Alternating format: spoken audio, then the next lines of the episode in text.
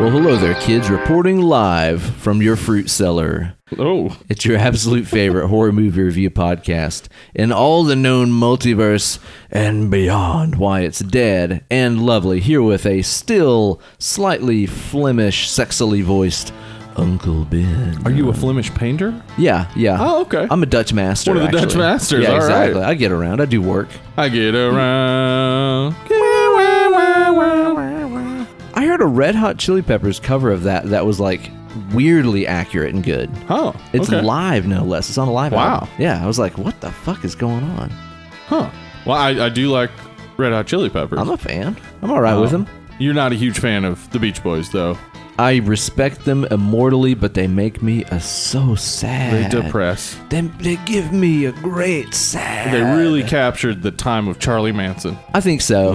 yeah, I'm pretty sure. Who am I talking to? It's me, Hollywood Steve. It's you, Hollywood Steve. Got it, got it, man. Reporting in straight from the hills of Hollywood That- yep. by That's me. ways of Dollywood. All right, I'm up here in the hills of Hollywood, Ben, and uh, what I'm seeing is uh, just some lights down below. There's not really. I mean, there's some nice houses nearby, Uh-huh, and yes, yes. the Hollywood sign. Oh, oh no. Oh, I'm being eaten by coyotes. Oh, Oh, no. All right, Oh, bye. no. Love you. that was Hollywood Steve reporting in with the latest reports. How you been doing this week, Stu? I've been having a good week, but when you asked me earlier what I've been doing, Yeah. well, apparently nothing. I Whole can't lot think of nothing. A, s- a damn thing I've been Hey, doing. you working hard or hardly working? I've been working hard. That is true. I've been working. I just haven't done anything. I mean, except hang out with the wife, watch Game of Thrones. Which, Yeah. by this point, you've either listened to our Game of Thrones minisode or You're not cool. you're not interested. yeah. Yeah. I, yeah. I just, I really just been um, working on some stuff, trying to get some things figured out. Trying to figure out a video series I want to do. Mm, that tell is me more. basically my class on the undead that I did at UT Ooh. I think that but sounds without great. without assignments. Okay, all right. That's I'm the not best going to part. assign anybody on YouTube to do something. Then the next I'm video. going to do that. Fuck yeah, it. yeah, fuck it. Yeah, and then expect it too. Uh-huh. If somebody comments on the next video, I'll be like, "Where's that fucking paper?" Yeah, exactly. You fucking fail, monkey tits thirty six. That guy is always trolling. Though. Always just causing problems. Monkey Old tits, monkey tits. 36. He's no good, man. He's no Yeah. good. That would be awesome. I would totally watch yeah, I'm that. gonna do. it. Um, my wife and I are currently switching offices. She has her office is an actual room, and mine is more of an open space uh, near the refrigerator. Ooh, I like it already. But um, she she actually doesn't like her office, and it's it's got carpet, it's got good like sound for recording, and, Hmm. That sounds and there's more optimal. space and stuff. So I figured, why not? I've already got it all written. It'll take a little bit to go back and remember like all the stuff that I you know haven't gone over in years. yeah. Um, but it'll also be a little bit of a thing to turn it into something that is supp supposed to be entertaining.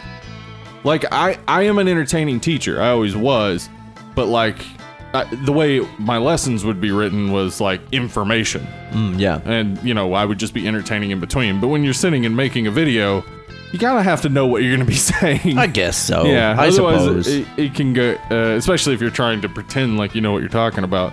People don't care for meandering and tangents, so I mean, we could spin that a couple different ways. I could be on there as Yeah. like your hype man.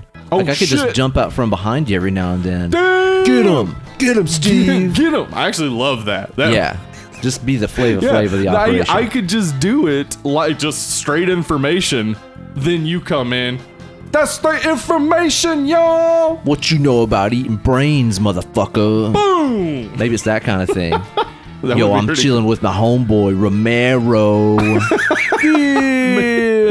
cool. Maybe you heard. Yeah, Uh-huh. exactly like that. Or I mean, we could also turn it into something else where, you know, maybe I'm like, I'm, I'm the young, impressionable, uh, really sexy freshman student, Mm. and you're a, you're a teacher who's like kind of an authoritarian, Yeah, that's that's me totally. yeah, with a firm hand. I did kick a kid out of class once. yeah. and openly admitted that I was a dick to the class after doing it. what was he doing that got him kicked out? Like, Um, we were about to take a quiz and he wouldn't shut his laptop, oh, and he kept telling me like, "Oh, I'm just gonna take it on my laptop," and I was like, "Motherfucker, no, you're not." no, Anyway, right on. yeah, man. like all he had to do was shut Hmm. his laptop. The quiz wasn't even worth anything, really. Mm, Whatever. Kids. What a discipline. dickhead. You been watching anything lately, Steve? Yeah, I've been watching a few things. I watched a little movie on Shutter called "You Might Be the Killer." Yeah. Yeah, I'm just getting prepared. That's news to me. Yeah, it's a 2018 camp slasher. Um, I love it already. Yeah, it's got Allison Hannigan. She's awesome. Uh huh. Yeah. And it's got the guy who played the stoner dude in the cabin in the woods. Oh, I love him too. he's the main character. Yeah, he's great. Shit, um, how have I not seen this? I don't know. It, it's on Shutter. It's it's only like an hour twenty or something. It's really good. Like it I sounds was like what a camp very slasher surprised. should be. Exactly. It's Yeah. exactly that was the thing. Watching it, it kind of reminded me a little of Final Girls because it's like self aware. Okay. but it's it's got its own thing going on. But it it, it definitely like it really hit all the good tropes of a camp slasher and did it in a fun way.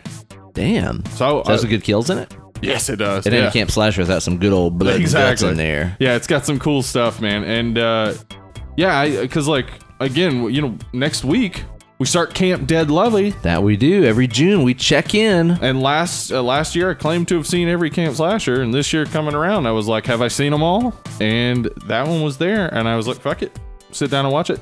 Immediately got hooked. It was au- automatically like already fun when it started. I'm very on board with So this. yeah, check it out. I, I recommend it. Right on. I got to check that out, man. I also watched a couple movies by Sam Raimi. Oh yeah, maybe I just to hadn't get seen in a ready long for time. today's Well, movie. yeah, like I um, I I watched uh, today's movie, and I watched uh, Army of Darkness just for fun. It's a, it's the perfect follow up to this movie. Right on. Uh, but then I was like, man, I want to see some other Raimi fun movies, and I was like, oh right, Spider Man. I haven't seen those in forever. I have not seen those probably since they came out like on DVD. Wow. I mean, it's been a Mm. long time. Like I was, I was think I was still a teenager when I saw those. Yeah. I recall honestly not liking them is the thing. Yeah. It turns out people are divided on these movies, and I didn't know Yeah. that because I really like the first two. Um, the third one is is a legit bad movie. I never saw it. I heard it was just horrible. I- It is. It's Yeah. real bad. The first one is a little more campy Okay. than maybe people would want now, having had the Marvel movies and, and looking back on it. But at the time, it was perfectly campy. It was so much like the cartoon and stuff, and so much like the comic book Okay. that it was fine. Well, I might have been looking for something different out of it. Like, because to me, whenever I watched Homecoming, Yeah. I was like, oh, this is exactly what I wanted out of a Spider Man movie. So maybe it's the kind of thing where if my expectation wasn't. It is the Well, major seeing, you know. difference of the high school Spider Man and the college Spider Man. Yeah, right, right, right, High school Peter Parker has much more relatable problems. right. Though I mean, uh, his problems are the same. He's struggling with money. He's uh, you know in love with MJ, etc. Blah blah blah.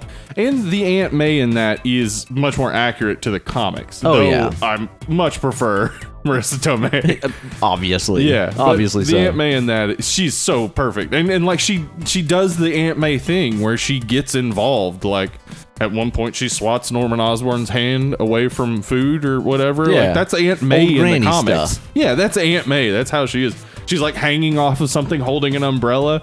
That's the Aunt May Sounds we about right. know. Yeah. I remember liking a lot of the casting, like the guy that played Doc Ock, oh yeah, Alfred Molina. Alfred Molina. Thank Yeah. you. Yeah, like he He's was great. a perfect Doctor. yeah, Octopus. Spider-Man Two is, I think, legit.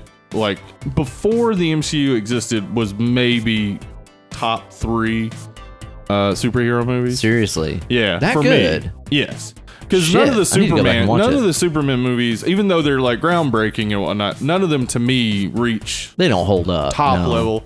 And then Tim Burton's. I, I like Jack Nicholson and Batman, but I think Batman Returns is a better movie than the original, like Hmm. the first Batman. I just think Batman Returns had it had much more of the clearly Burton look to it. Sure. And Michelle Pfeiffer and Danny DeVito were fucking awesome. Not Absolutely that Jack incredible. Nicholson wasn't, but oh yeah.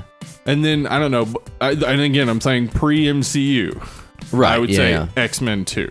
Yeah, X two is, is really good. That's with Nightcrawler and shit. Yes. Yeah, And X it- two is good. It's the one uh, where you know the Phoenix is introduced right at the end. Oh, yeah, like, that's right. Right at the end, I and forgot it's about like, that. oh my god, you're so excited for the next one, and then they shit the bed. Oh man, they take a dump all over it. I'm not yeah. thinking this new Dark Phoenix is going to be any good either. Honestly, no, but I, I wish see I it. wish they would use some of these actors in the MCU. God, I know, man. Because like I think that Sophie Turner is good as Jean Grey. Absolutely. Yeah. And I and I really love James McAvoy and Michael Fa- Michael Fassbender as uh, Magneto. and Professor X. Xavier Magneto, Hell yes, man. I would love to see them get to keep doing that, but Oh god, me too. I think they're just going to recast everybody probably. In Spider-Man 2, did it have Willem Dafoe as the Green Goblin? Spider-Man 1. Spider-Man 1. It had- Yes. wait, did it have Doc Ock and Green Goblin? N- No, that's in Spider-Man 2. Doc, Ock is in Ock. 2. Uh-huh. Oh, for some reason I thought he was in the first one. Yeah, Spider-Man- Again, it's been forever since I've seen him. The thing about the only issue I have with Willem Dafoe as the Green Goblin is that they put a mask on him when he Right. could have just had his face. And it's yeah, like, Willem that's Dafoe's the Green face Goblin. is fucked up enough as it is. but he's great in it. He's he's like way over the top. Like he he had to be some inspiration for um the Heath Ledger's Joker. Really? Because he's so nihilistic and like sociopathic that like it's way different than any of the villains you see in most of the other movies up to this point. All of the other villains have been, you know, either over the top, ridiculous, or like, you know, uh, intentionally campy, or just people you weren't really afraid of. I need to go back and watch him, dude. Yeah, go check I really them out. Do. I, I remember don't know that like you'll love them. Yeah. but you might you might appreciate them a bit Well, more. what I feel like probably hasn't changed. My biggest problem with him was like I really didn't like Toby Maguire as, as Peter Parker. I think he's that's creepy. what that's what uh, Emily says. She yeah, doesn't like he's it. So, creepy. um, I, I liked him just fine. Um, Andrew Garfield was also fine. Those movies just weren't good. yeah, that's probably. They were not good at um, all. I don't think I ever even saw the one that has like um, A- Amazing Spider-Man two, the one with Rhino and right. Yeah, Yeah, I never saw. I it. didn't I don't see think it I ever either. saw the one. Wasn't there one with Sandman in it? three. That's Spider-Man three. uh, Yeah, I haven't watched that, that one. one's terrible. That And the one one has with Venom and Sandman and Jamie Green Fox. Goblin. Jamie Fox. Wh- Which one is That's that's part am- Amazing Spider-Man part two. that? Yeah, I never saw that one either. Yeah, that Wow, I missed a bunch of them. yeah you didn't miss a lot. I didn't really miss them, though. Uh, honestly, yeah. 'Cause especially now that we have like perfect Spider-Man, it's like eh, yeah, maybe not. We'll, we're fine just watching new Spider-Man. Did you watch any other Raimi stuff like Drag Me to Hell? I was gonna I was gonna maybe watch actually a Simple Plan or something. I wanted to watch some of his non like camp work Okay. because Drag Me to Hell's still a bit campy. Oh, very but I much do so. love that movie. It's great. I remember liking it, but there's a lot of people that really hate that movie. Yeah. Like, fucking hate it. But I don't know. I remember enjoying it whenever I saw it. I've only seen it one time, a long Yeah. time ago. I had a fun time watching it, but it is it's a it's rainy camp though. It does it like i any of his horror movies are still a bit funny. Like, Yeah. they're even Evil Dead, which is They tried in to make a horror comparison movie, to horror this movie. is much more of a horror movie, Yeah. but it's still pretty funny. I mean, you, Bruce Campbell's always just funny, Yeah. and Sam Raimi ho- honestly just wants to throw that in there. Like he's not gonna stop himself. like he's Right. gonna put it in there. But yeah, Drag Me to Hell. Maybe that's because it was way past that time. I guess it was the time because Drag Me to Hell came out in like 2005 or six, right? And it that was the time when every it was like all like hostile and torture porn and stuff. Mm-hmm. And that movie's more just like, I mean, it's serious. It's a curse, gypsy curse. Yeah. but it's also like there's a lot of funny moments to it. Is Naomi Watts in it? Is she the main No, character? isn't it? uh Fuck, I don't remember who can't was in Drag remember. Me to Hell. It's some blonde lady. And in my head, I was like, for some reason, I was thinking it was Naomi Watts. Maybe I was thinking of her in The Ring or something, though. Oh yeah.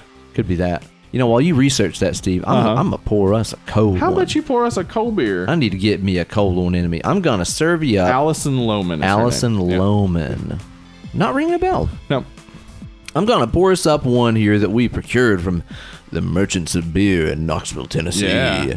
This is from Bearded Iris, which is a I am amazing excited. brewery out of Old Nashville, Tennessee. We have had many of their beers here on the show, and this is one of theirs that I hadn't had before until Kate brought it home this week. She's like, "Yeah, I thought you'd like this." It's called Wavelength. It is their double IPA with Vic's Secret, Citra, and El Dorado hops. All right. It's an 8.3 percenter. Damn. It's a big old bear. All right. And I do declare, and I hope I I am do not. declare. I do declare. Ooh, I'm getting the vapors. I'll need some smelling salts to revive me after this very strong ale. I think that this is actually better than the Bearded Irish Home Style, oh wow. which is the one that everybody like worships Yeah. and tries to get.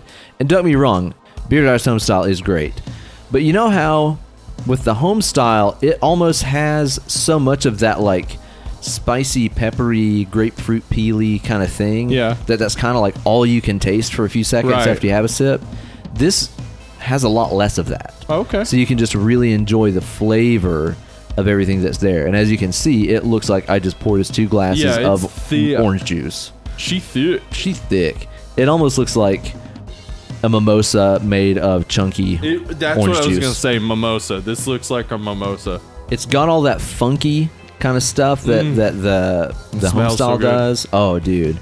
But it's so hoppy and so juicy and so good. I hope that you Gotta like it taste because this. I'm absolutely addicted to it.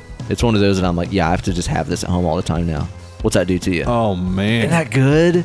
It's like fucked up how good it is. At first, it's like citrusy and just smooth, but then there's like a lot of fruit flavor on it. Uh huh. And see what I Wow. mean? It does. It's not as like spicy as the home style is. And I don't mean There's spicy a like l- hot. No, I just mean but that there's great there's a fruity little thing. bit of tingle on the tongue, but not. Yeah, not that hardcore. and it's so smooth going down Mm-hmm. and stuff too. It's so smooth and creamy, but it doesn't have that lactosey kind of flavor going on to it either. Wow. You know? It's so thick too. Yeah. like just mm, very little light penetrating. It's also unbelievable that I mean that is an 8.3% beer and there is no hint of alcohol in No, it whatsoever. No, that just tastes like a delicious, juicy b- beverage. yeah. I like it better than the homestyle. Yeah, I would say that that is probably better. It's kind of just like beats your palate up less. Yeah. You know? Yeah, huge fan of that stuff. All right, way to go. I had myself a very busy weekend. It was Rhythm and Blooms Music Festival here in Knoxville, Yeah, Tennessee. you were playing music to make the t- trees bloom. I was doing it. Eh, Otherwise, it's our sacred fertility ritual, and if we don't do it, Yeah. the Bradford pear trees they won't go into blossom, and and nobody will smell cum. yeah, we have to. Fuck a Bradford pear. We've said it before. We'll say it we again. maintain our position. Those trees are a menace to society, and they must be stopped. and they will be. They must be stopped. So we played four shows in two days, Wow, which was kind of exhausting. I bet. uh, and then some of it was like outdoor too, and it's been hot Yes, it lately. But it was awesome. Got to play with uh, well, obviously that Andy Wood trio, the Uh-huh. extended Andy Wood band featuring the guys from the Hit Points, okay. which I think I think I mentioned on the show. The Hit Points are this amazing modern bluegrass group that does video game covers. Yeah, you have talked about. Oh them my before. God, they're That's so awesome. good. So we played with those guys on a gig. We played a couple Kennedy Wood Band shows Uh-huh. uh, as our southern rock band and stuff. So fun getting to play with so many amazing players. It was great. A couple of them were at Blue and Botanicals downtown, which is I guess kind of downtown Knoxville's first like kind of legit CBD dispensary kind of place. Oh, okay. And it's really surreal because when you go in there, I mean, they have. Well, okay. For those of you guys that are listening, weed is not legal in Tennessee. CBD Not, is. unfortunately. yeah, but you can't get stuff with THC in it here because when a plant does that, it's breaking the law Right. and you can't have it. CBD, fine. THC, no sir. Yeah, that plant produced that other chemical. You can't How have it. dare you? Yeah, exactly. Uh, so it's a CBD place, but it's weird because they have like bud and stuff in there, and they have a huge grow room. So you walk into a business in downtown Knoxville, and there's like fucking pot trees in it. I mean, they're huge, but it's not THC bearing. It's just surreal. I know that Huh. people in other parts of the country are like, yeah, and you get your card and you get your weed and you go home. in Tennessee, this is like, what planet am I Uh-huh. Actually, on? people in Colorado are like card. Why? Yeah, exactly. Yeah, that's more like it. But basically, I think what their plan is is they're just kind of gonna already have you know their foot on first base Good. for whenever we do finally legalize it, Yes. and they'll be able to rock it. Really Can good you- people too. Go in and visit them sometime. like simultaneously while uh, across the country abortion is being just totally eliminated like denver just decriminalized mushrooms and the entire state saw of that. california is is heading that way as well like yeah, decriminalizing mushrooms. Wow, they should. That, that Yeah. it works for PH, uh, PTSD. I was gonna say PhD. It works for PTSD. Works for Some people get a, a depression, works for PTSD people from with- getting their PhD. That's so, true. Yeah. Honestly, I yeah, I still have nightmares where I I uh, have a class that I haven't gone to all semester, Right. Yeah. Yeah. and it's just like, what what do I do now? Like, I had those dreams when I was in like community college. Yeah. You know. yeah, yeah so it's a it's a good thing but it's like you said it's weird that it's very very possible that in some areas of the south you'll be able to like go buy weed yeah, but not but get an abortion. not get an abortion Yeah. listen y'all my buddy john said i can't claim this is my words these are his he really fucking nailed it when has alabama throughout history ever been on the correct side of any social rights issues. Never. Ever. They've never been. When has Alabama ever been right? Just doesn't happen. I've been to some cool places in Alabama. I know some great people from Alabama. Mm-hmm. But y'all politicians, generally, y'all be making some bad fucking moves. There was a fella named uh, Forrest Gump. He, uh, you may have Yes. remember him. He was really good at ping pong. yes, very very good. Uh-huh. Mm-hmm. Showed Lyndon En- B. Johnson his ass. enjoyed running. He had to pee. He did have to pee. That's true. He did. He also invented "Have a nice day." Okay, yeah. so we had ourselves a extremely busy weekend playing shows and stuff. So by the time Sunday rolled around, I was just like, you know what? We're just gonna lay around and be bums and watch movies all day leading up to the the Thrones Yeah. finale. So Good call. We watched motherfucking Roadhouse Roadhouse, with Patrick Swayze. Uh-huh. Of course, I'm crazy about Swayze. starring Swayze, starring uh, s- uh what's his name? That guy, Sam Neill. Sam Neill? No, not Sam Neill. Say, Sam, not Sam Neill. Sam Elliott. Elliott. Yeah. Cowboy What if Sam, Sam. Neill had been in it? I'd be okay And he with was that. his character from Jurassic Park, but he was only interested in roundhouses. Ooh. So whenever uh, Swayze would pull off a roundhouse, he'd be like, "Was that a real roundhouse? You have a How did you do it?" roundhouse? so we watched that, and Kate and I were both under the impression that we had seen it before. But you you both hadn't. I think that we both had not seen it before. That's insane. I think it's that kind of thing when when we were kids, we both probably watched like half an hour of it on a Saturday afternoon on TBS. oh yeah, TBS used to play Ro- Roadhouse like every All the other show. time. It was like a Braves game, and then at 10:35 Roadhouse would start, and then Mama's Family reruns. Right. And then Smokey and the Bandits, Smokey and the Bandit. then start over. Boy, when we get home, I'm gonna slap your mama. I've still never seen Smokey and the Bandit. yeah, either. well, you're not missing anything. Well, there's All some right. spousal abuse threats, so Ooh, wow. you know where it's going. Mm, caliente. Yep. We had not watched Roadhouse, and it is like a 20 out of 10. It is Fun one. unbelievable It's ridiculous. that It's that an movie is insane real. movie. I know. It's one of those that I'm watching this and I'm like, how the fuck did this get funded? they covered it on how did this get made. they really? And uh, they all loved it. So Yeah, it's it's just one of the those best. rare. Epi- well, uh, most people hate those episodes of how did this get made where they actually love the movie, but the Roadhouse is just it is it's like it's insane, and you don't know why anyone would have funded it except for cocaine, and yeah. that is why. Oh, all the cocaine, all the fucking blow is but being it's done. it's it's a fun damn time. it really puts me in the same state of mind as when I watch one of my perennial favorites, The Wraith. The Wraith. it is a very similar level of just like, who wrote this? Who- yeah, wrote why? this dialogue? who agreed to be in this? I'm just amazed that it exists, and that's why I Yeah. enjoy it so much. He rips a feller's throat out. He really does. Just rips his throat out like it's a weird kung fu movie all of a sudden. Yeah. Where's that come from in that movie? It's just, And that's preceded by that guy telling him, I used to fuck dudes like you in prison. yep, used to fuck dudes like you in prison. Oh, yeah?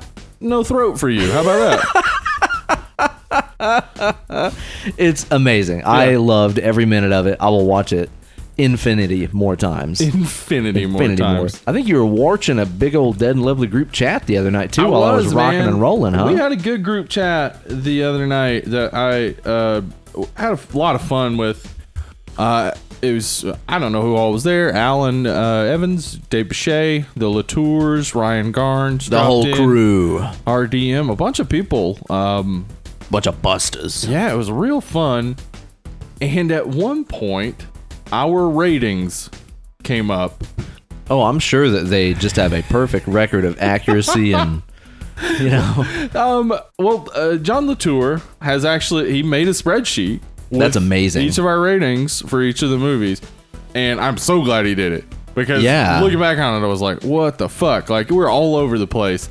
Um, our baseline score seems to be about a seven and a half. so we just gen- generally like movies. Yeah, I would say that that is slightly adjusted by the fact that we choose almost all of our titles, Right. And we generally like to choose a movie we like. Yeah.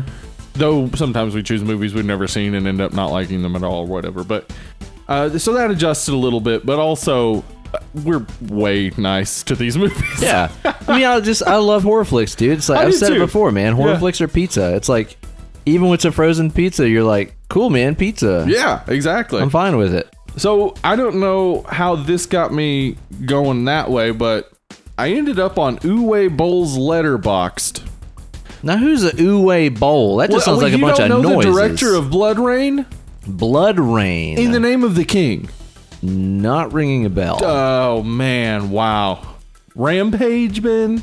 oh, like he No, did. no, the- no, not that one. Oh, not that rampage. Yeah, Got not the it. one with the, The Rock. CGI monsters Yeah, and yeah. the rock. No, Which I heard was actually decent.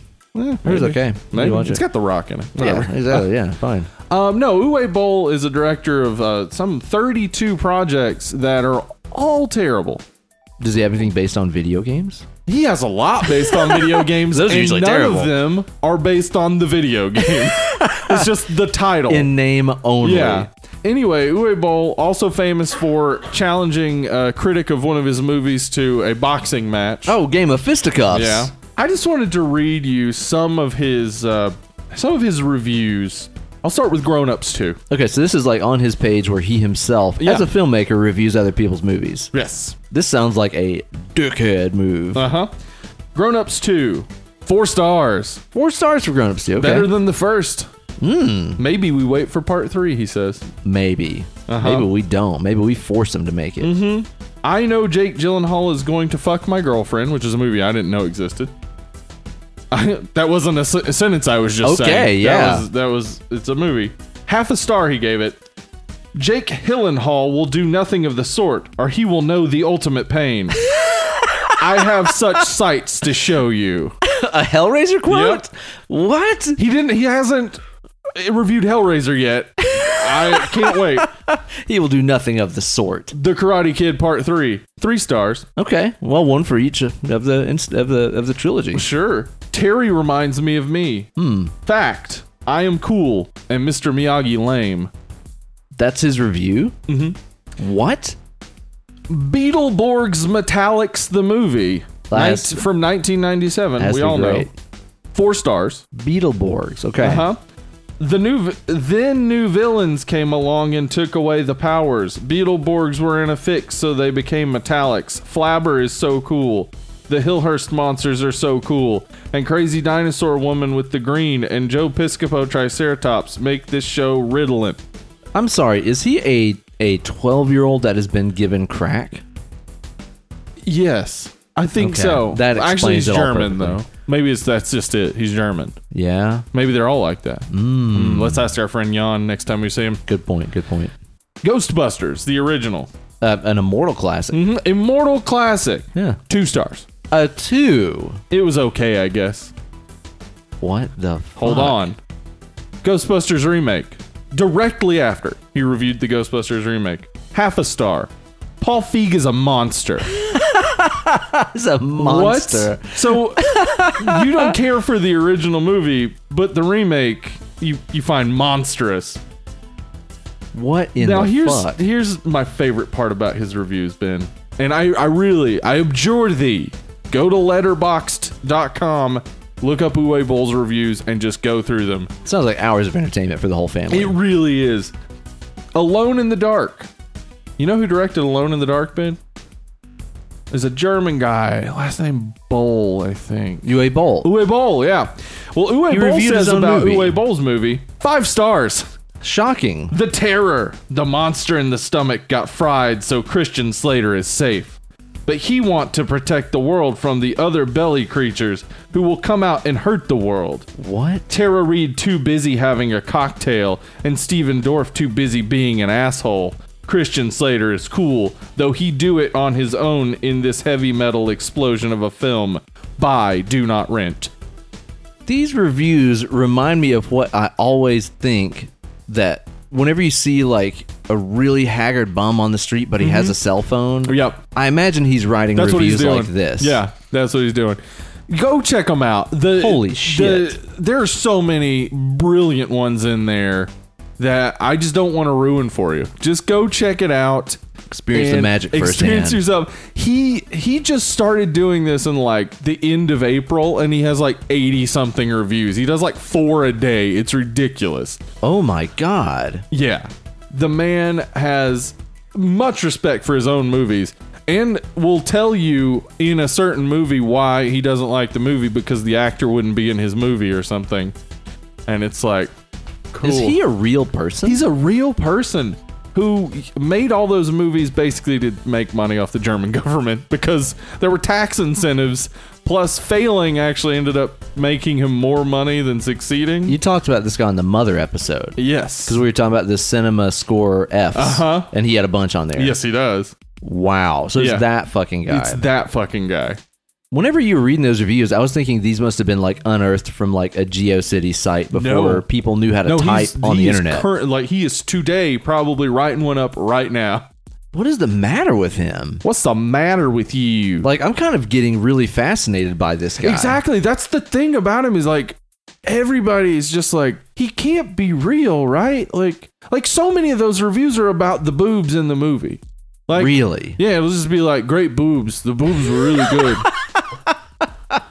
What if it turns out, though, that actually he's a brilliant and amazing film critic? Yeah. But he, his handle on English and the English language isn't that great, so he's like dictating him to uh, to somebody who's Uh-huh. to a like child. Yeah, well, Yeah. yeah. or it's just somebody that hates his fucking guts. Who's Who's like, like, oh yeah, I, idiot." I am translating these word for word. Yes, it's perfect. and then he puts up, I like the boobie. the booby were good. Uh-huh. Ha, ha, ha, the belly monster. and he's thinking, I am, I am so funny for doing The- the- this. He was describing his own movie, and I and it was like, uh, do you have you even seen that movie? The description of the movie is so vague. Belly monsters and Steven Dorff's an asshole. Is he saying Steven Dorff is an asshole, or the character, character, played yeah. by Steven Dorff is an asshole? I'm gonna go with yes, just a yes, a flat yes. That guy's taking his freedom back. That Steven Dorff. Is that so? yeah, you, you don't remember those commercials for the blue e cig? No. Let's take our freedom back. It was him in black and white on the beach, Oh, Yeah. smoking an e-cig, smoking an e cig. dude. sounding like you know he probably threw that to the side and smoked half a pack right afterwards. Yeah, probably. So. Steven Dorff, let's take our freedom back. Remember when you used to be able to smoke in a baby's goddamn face, Those were the days. go into a nursery and shit all over a baby? Nobody cared. We had a freedom back then. I don't know how he talks like that. that's how you get. Oh, that's, that's how his you get a natural voice, that voice, yeah. sounds like mine right There you now. go. go. That's great stuff. Yeah, I'll have to be sure to go check those out. Steve. Yeah. Thanks for the little pearls of entertainment you're dropping So, yeah. on here. I, our, I'm saying our ratings are probably a little bit better than his. Yeah. Yeah. Without a doubt. No diggity, man. No diggity. Now, Steve, the subject of today's show is none other than one Evil Dead 2. And of course, we've done the original Evil Dead on episode, I don't know, it's one of the Like earlier ones. 15 or something. Yeah, I think it was an earlier one somewhere there. And Evil Dead is a movie that's very special to us as people that grew up in uh, or around the town where it was filmed, Morristown, Tennessee. right up the road, the Yeah. Evil Dead. Well, where the Evil Dead cabin used to be. Right. P- a piece of uh, local legend and history. So, Evil Dead has always been a near and dear franchise to us. So I was excited to cover part two because it is just a delight. And one of my favorite things about this movie is that it really features some great, menacing, intense tree action. does. I mean, I It's love got it. them trees. I love it. Anytime I'm watching a movie and I see a dryadic menace strike down upon someone with fury and vengeance, nothing really gets better to me than that, Steve. Yeah. So, with that in mind, Steve, I got to tell you, I'm starting to run a little bit low Oh, on yeah? Oh, movies with some great intense tree attack no. action. I was really hoping that maybe for the preview palace section here, Welcome to the Preview Palace. Maybe there's some other movies you could recommend to me that I should check out that have some great intense tree violence. Yeah. Yeah. You want got to know anything about you'd these recommend? these badass trees ready do. to throw hands? Well, Ben, let me tell you that the tree that immediately came to mind when I thought of this, outside of the Evil Dead, because Evil Dead has evil trees in the first one and the second one. Uh huh. They'd be raping. They all kinds yeah, of. awful. I'm glad they cut that They for did the cut second that, one. Yeah. yeah. Poltergeist. Oh, The Poltergeist. Poltergeist that's tree right. scared the shit out of me as a kid. Yes, that is an intense and intimidating Yeah. oaken villain. And I like I remember we played in the woods a lot and we had seen both of the Evil Deads and and Poltergeist and we would like make up stories like we had particular trees that were like that tree's a bad tree you stay Dead away from man's that-" tree. Yeah. Yeah, yeah. Um and Poltergeist really was the one that that just made me afraid like I don't know why I'm no longer afraid of trees but as a kid like they're just so big, you know? right. Like, yeah, and they're so old. yeah, like craggly and shit. They they look like monsters, kind Yeah, of. yeah, Well, I've told this on the on the podcast once before, but I used to have a, a tree right outside my window in my childhood Yeah. home that was struck by lightning and got all fucked up and deformed and looked very, very, very much like the tree in Poltergeist. Wow. Of course, I saw Poltergeist you know, Later. for the first time. Yeah, Yeah. later. But if I'd have seen it as a kid, it would have made me terrified that that So tree you'd was be just in going your to own bedroom. swallow me up. Because Yeah. especially during like lightning storms and stuff like that, that thing would look fucked up. It looked exactly like the tree in Yeah, Poltergeist. in Poltergeist. Yeah, the lightning storm happening in Poltergeist because that was it. It was Yeah. like because the light could hit it just right, or like any tree, like You'd look weird. It's like, you'd is there a look face in weird. that? Yeah, What or was is that a person? Or like yeah, Yeah, because the dude. branches can look like a person standing up there. Yeah, it's I don't know that Poltergeist one really messed with me. Yeah, that's some great tree on man action right there. But the other one that really messed with me as a kid, uh, and, and they weren't the worst part of this movie, Okay. but it really messed with me, was how would you like it if somebody picked an apple off of you? Ooh, The Wizard of The Oz. Wizard of Oz. Yeah. I've always found that movie like pretty disturbing. It is honestly. disturbing. Those monkeys are the worst. yeah, that was yeah, that's the worst part of the movie. is no the flying me monkey. gusta, no me No. gusta. Those things right No, there. no, no.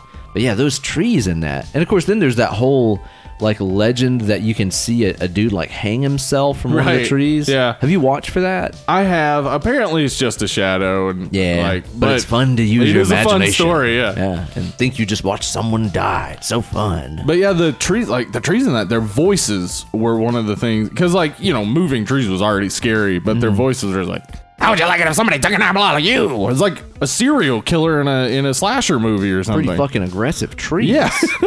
not a laid and back. then they were throwing the apples any damn way. oh man, So it's like, well, what do you care that we picked the apple? or are you just being a jerk? I think they were just some mean trees, Steve. Some mean old trees. What else you got?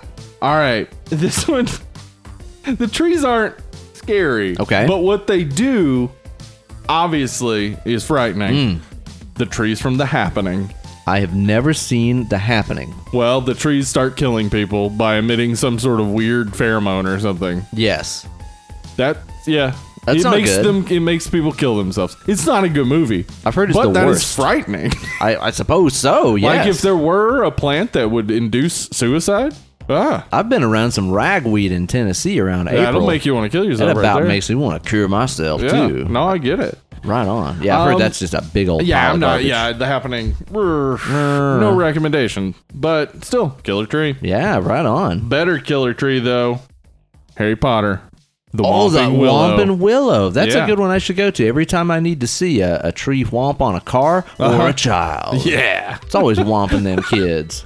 We'll be talking more about the Whomping Willow in July when we cover HP uh, and the Prisoner of Azkaban. I guess so. As Yeah. usual, we review a Harry Potter movie on Harry's birthday. is that right? The, the week of ish. something, yeah. Isn't it in July? Uh, is it? I think so. Yeah, because it was before the yeah, because like it was before um school started back for Yeah. sure. Like July something for sure. I think that's why we started doing it that way anyway. Probably. Yeah, probably something like that. And we're going to talk about in the third one how you have no idea why the Whomping Willow exists No, or the Shrieking Shack or Yeah. really just about anything. I still do not understand. I mean, I get that the Whomping Willow is a rare magical, I guess, plant, Yeah. but why did they have to put it on the grounds of a, a school where children are? To guide the entrance to the, the tunnel that leads to the Shrieking Shack. So that way Oh, Lupin could go change and not hurt Oh, nobody. right. That is why they fucking did it. Yeah, but they don't explain it in the fucking movie at Oh, all. right. Yeah. I haven't read the books in a while. That is, yeah, that is exactly why they did it.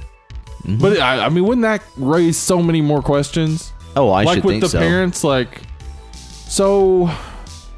I noticed that the werewolf problem's fixed, but Now we got a tree knocking our children to the ground. It's beating Uh, them senseless. It, it yeah. destroyed the windshield and hood of a car. I So don't think it's that's- something children should be around exactly.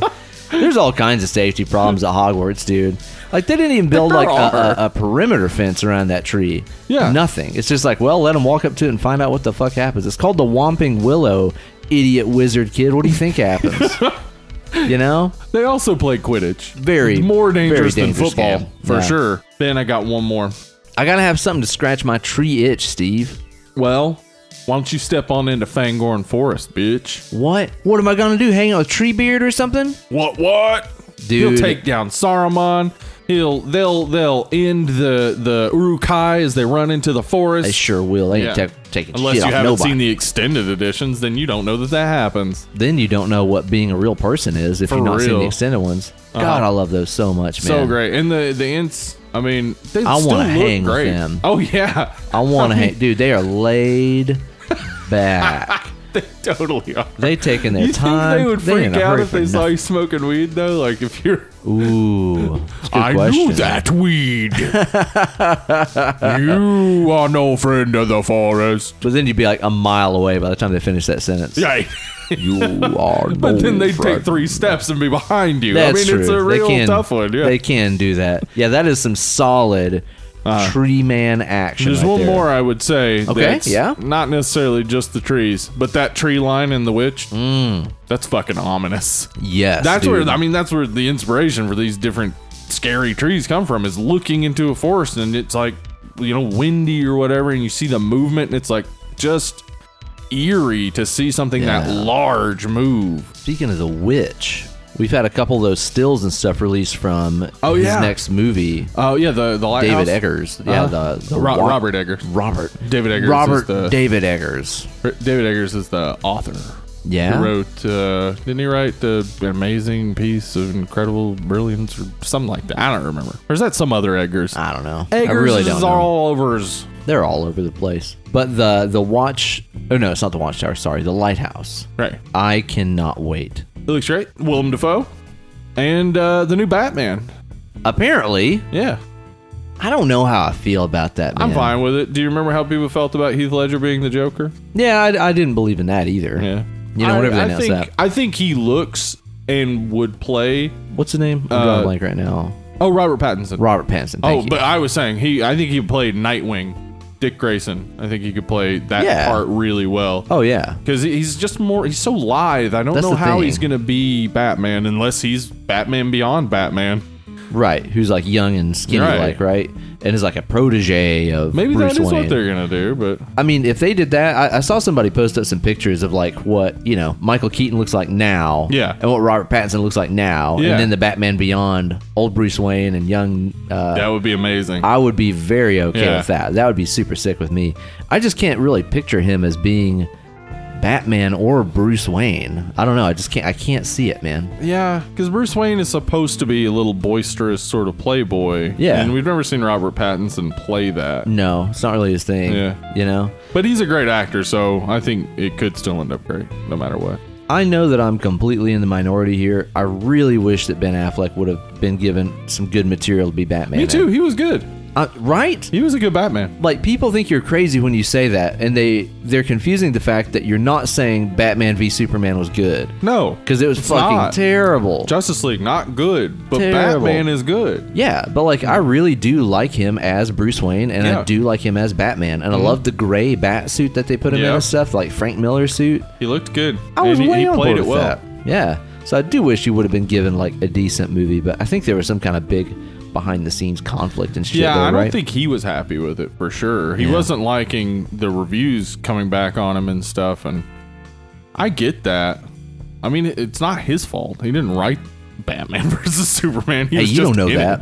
Oh shit! Did Uh huh. Yeah, that's right. he? Uh-huh. Okay, that makes sense. Steve, we're about ready to start dipping in to the movie review Dipping and portion dapping? of Don't this know what's show. happening? But I notice that both of us have a couple of glass cups That's here. an empty cup. they ain't right got there. nothing in them at all, Steve. What do you Oh, think we should shit. put in them here? I bet Ryan Garn sent us something.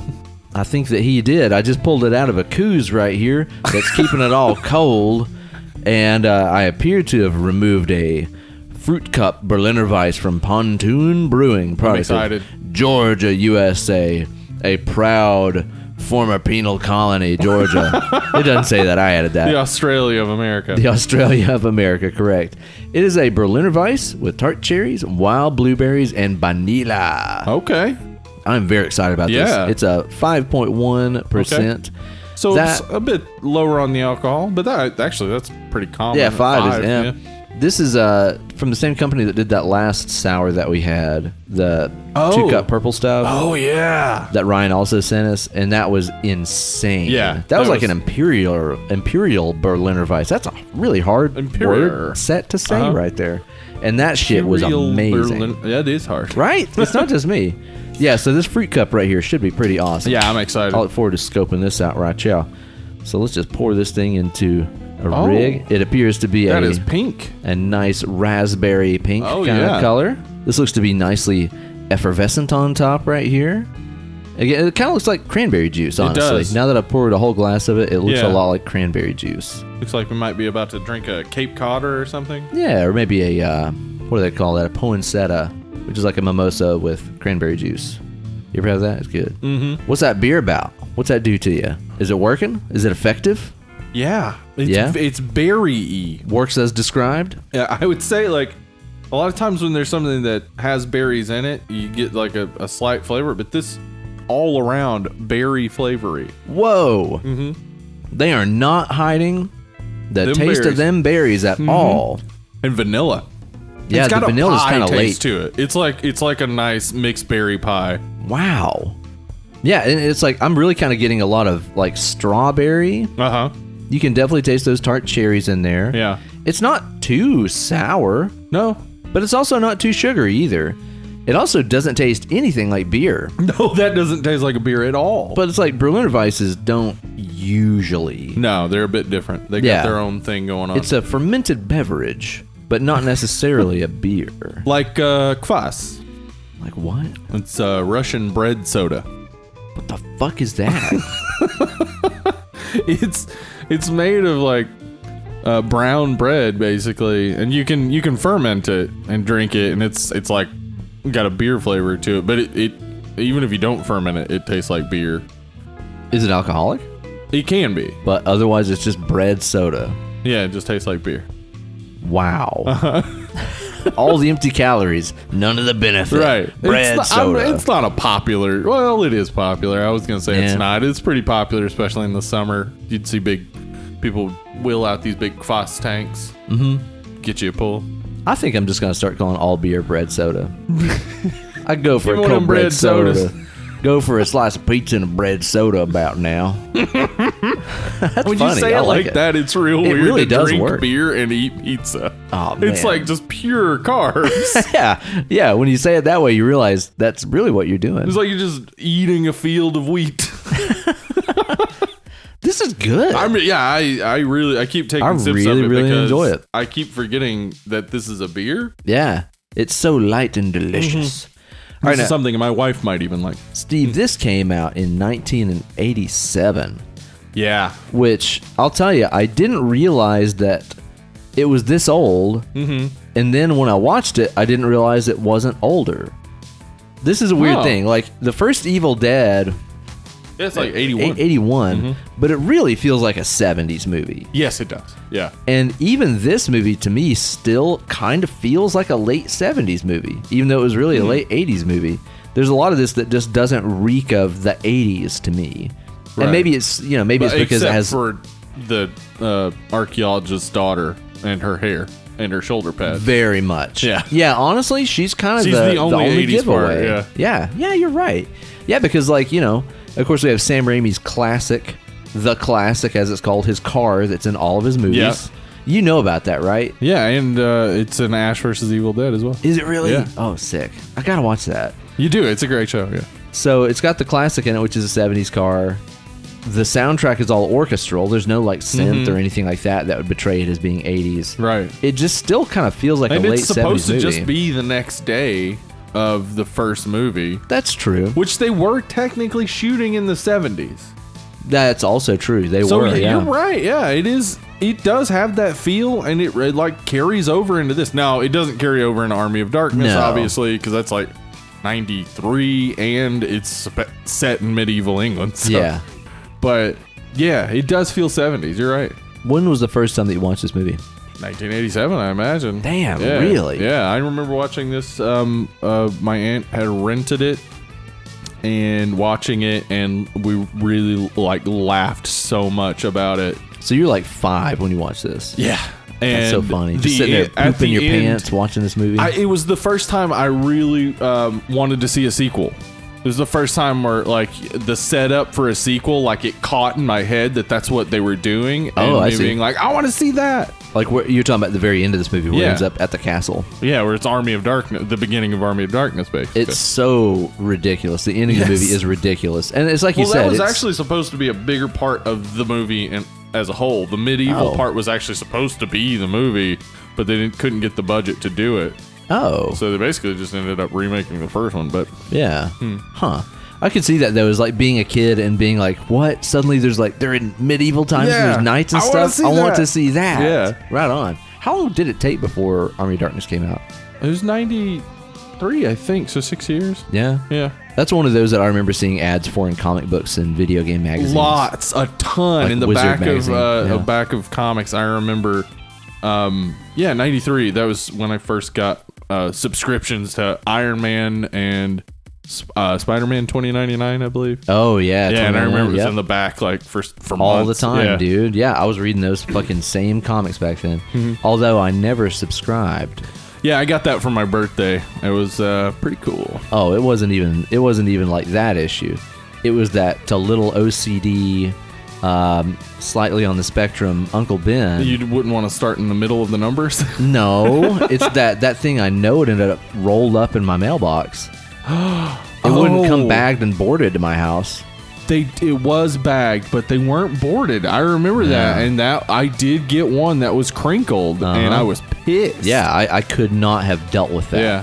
So I always, you know, got them from a comic shop. yeah, that makes sense. But the interesting thing about this is is this is one of those first figures where I think I started understanding what a what a cult status was for a character for Bruce Campbell for Ash Mm-hmm. Yeah. just for this this kind of franchise of movies because of course this is well well before the dawn of the internet and message boards and shit like this where Yeah. people could reach out and talk to each other but I remember even just reading you know Wizard magazine and stuff like that back when I was a kid and understanding that there was this entire like kind of subculture of Evil Dead worshippers that would quote Ash lines and say groovy and this is my boomstick. I remember talking about it at school, and it being like, you know, it was it was right there with like Friday the Thirteenth and Nightmare on Elm Street Yeah. movies that we would talk about at school, like when we'd be like, "Have you seen this movie? Yeah. it's got boobies." Right.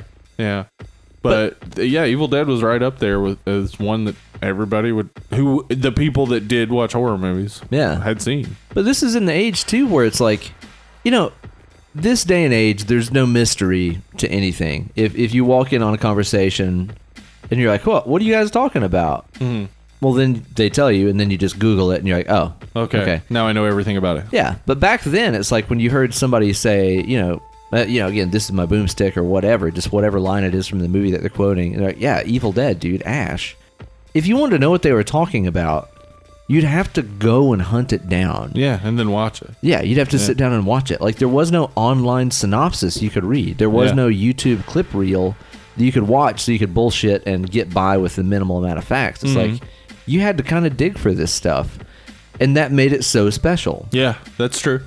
I think that I watched this movie for the first time I think in college, dude. Okay. Cuz I think I watched the first Evil Dead, yeah, towards later later on in high school or early college. Uh-huh. I could probably go back to the episode and that we did on it, and it might educate me as to where I saw it. I don't know, but I don't remember exactly. Go back and listen to that and then educate Ben as to what yeah, you let saw. me let me know when I saw it the first time.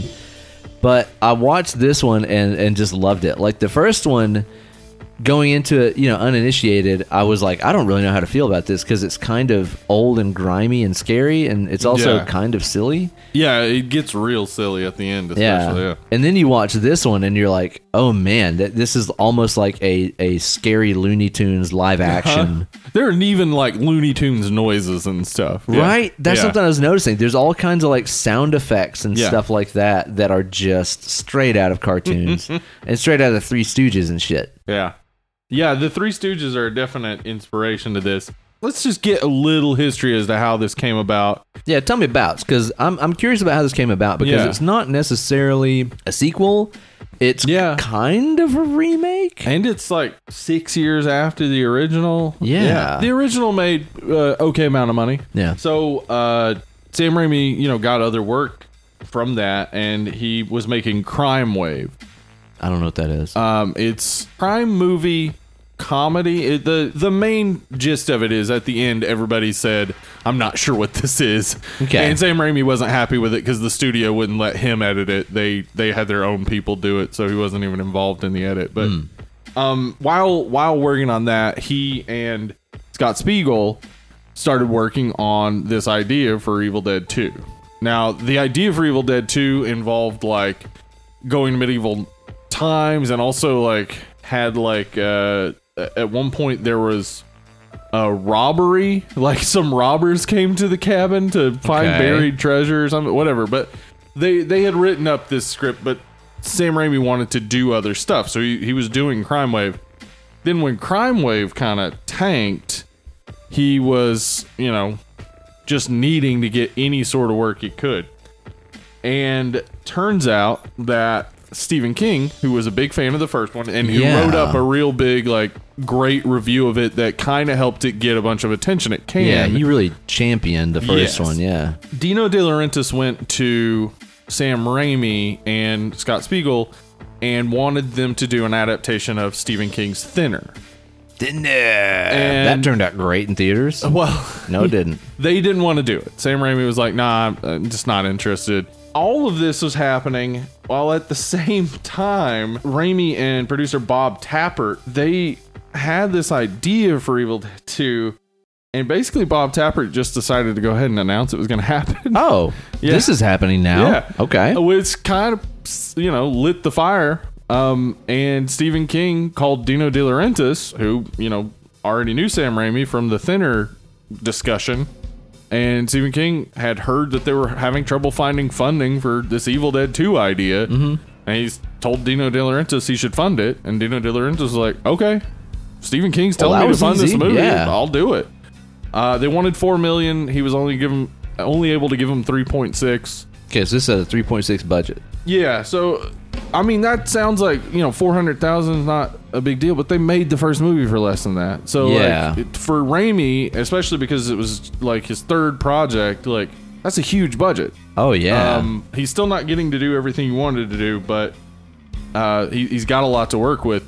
If you see, there's a a documentary that has uh, Robert Kurtzman, Howard Berger, and Greg Nicotero, who Goddamn. all three worked on this fucking movie. like the unholy tril- Yes. oh. trinity right there. all three worked on this movie and weren't even top billed in the special the effects department at that time. Like this was early for them. Yeah, three legends. Yeah. legends. They dude. shot a whole bunch of behind the scenes footage and having that bigger budget and just having people trust him, you can see Sam Raimi in his element just making a fun movie. Like they're all having a blast. Mm-hmm. Uh, he and Bruce Campbell, like he he apparently this is just something I don't think we mentioned in Evil Dead 1, but it's something to know about. Anytime Sam Raimi has Bruce Campbell in something, he's torturing Bruce Campbell.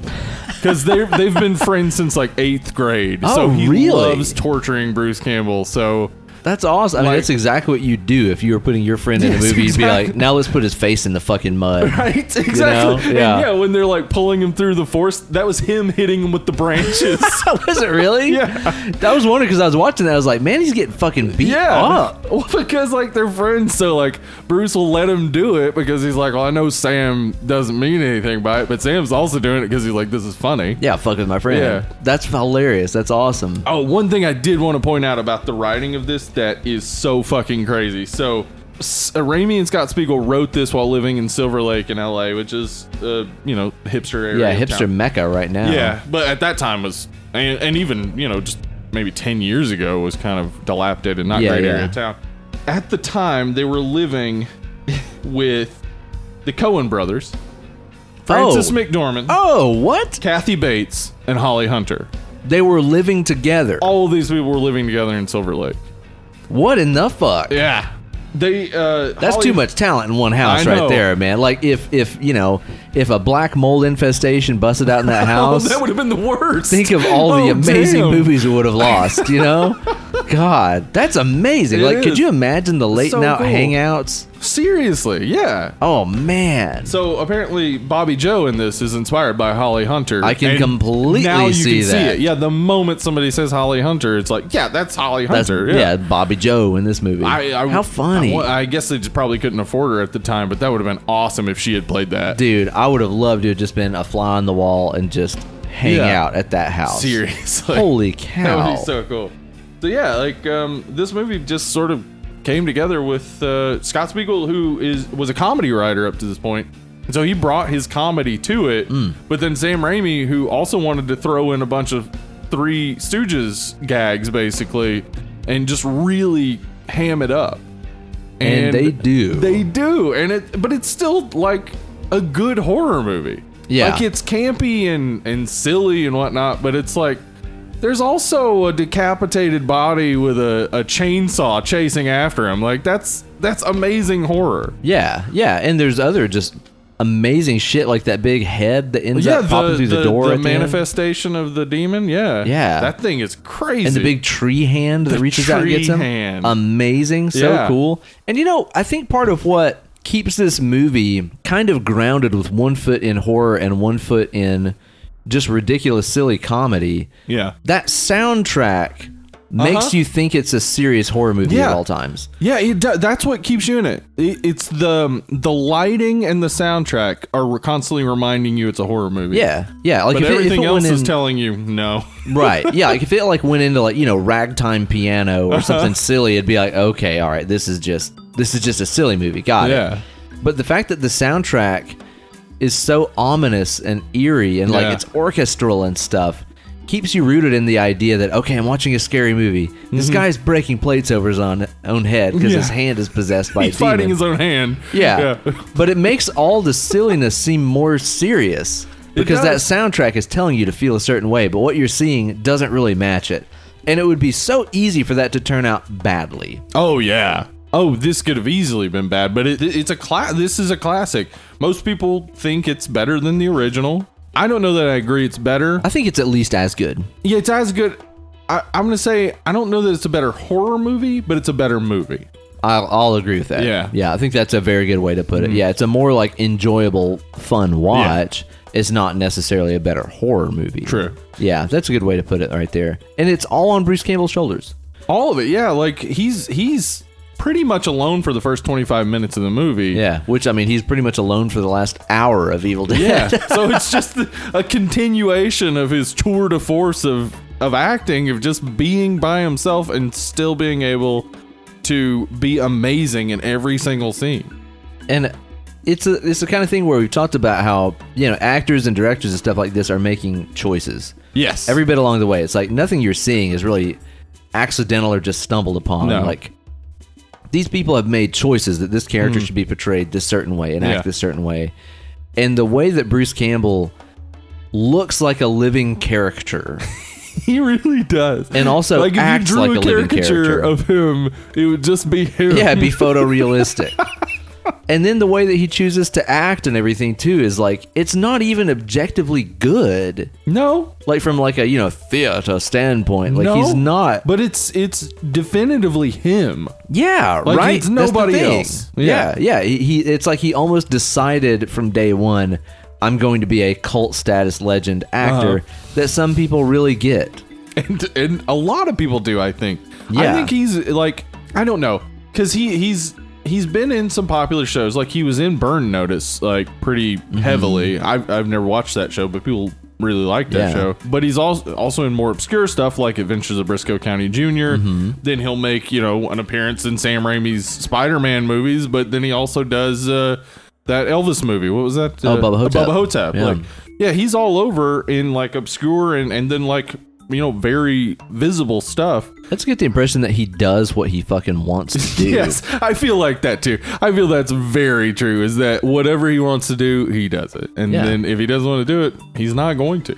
He is amazing in this. He's so good. Again, he is a Looney Tunes live action character. Uh, the scenes where he starts like yeah especially after his hand gets possessed and he's fighting his own hand and like realistically on screen portraying it's like one man against his own hand and he's in this kitchen and the hand is like it's it's got a mind of its own and it's grabbing plates and breaking them over his head and all that Yeah. stuff and breaking bottles over his head and i love that once he's knocked out cold the hand like sees that uh, i think it's the chainsaw across the yeah, room and just starts pulling him. Yeah. across. that is so perfect. Yeah. amazing.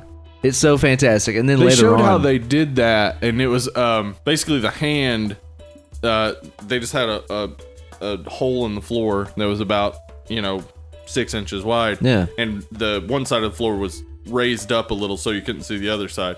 And then Oh. that person with the hand would just do this. that's awesome. Uh, like so simple, but it looks so effective. Yeah. yeah. And I love too, like again, this kind of goes back to the the Looney Tunes thing that I keep talking about.